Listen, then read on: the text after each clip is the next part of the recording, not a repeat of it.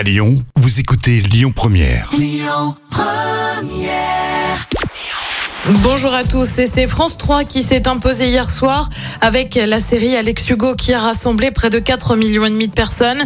Ça représente 20% de part d'audience. Euh, Derrière, on retrouve TF1 avec Colanta. France 2 complète le podium avec Le Big Show. Un dessin animé adapté de la série Stranger Things, c'est en tout cas ce qu'a demandé Netflix. L'idée, c'est d'en faire une sorte de série comme les dessins animés du samedi matin, indiquent les créateurs euh, de l'univers. Alors pour le moment, on n'a pas beaucoup plus d'infos, aucun nom, aucune date de diffusion. La saison 5 de la série, elle est attendue sur Netflix pour 2024 et devrait marquer la fin de la série.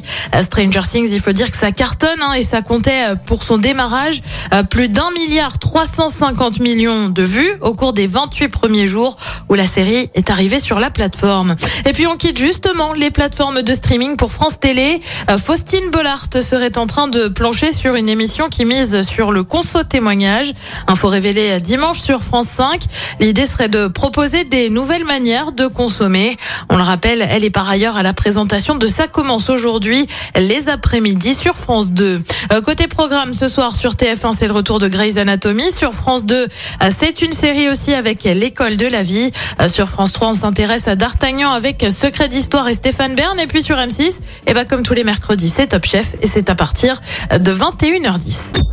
Écoutez votre radio Lyon Première en direct sur l'application Lyon Première, lyonpremière.fr et bien sûr à Lyon sur 90.2 FM et en DAB+.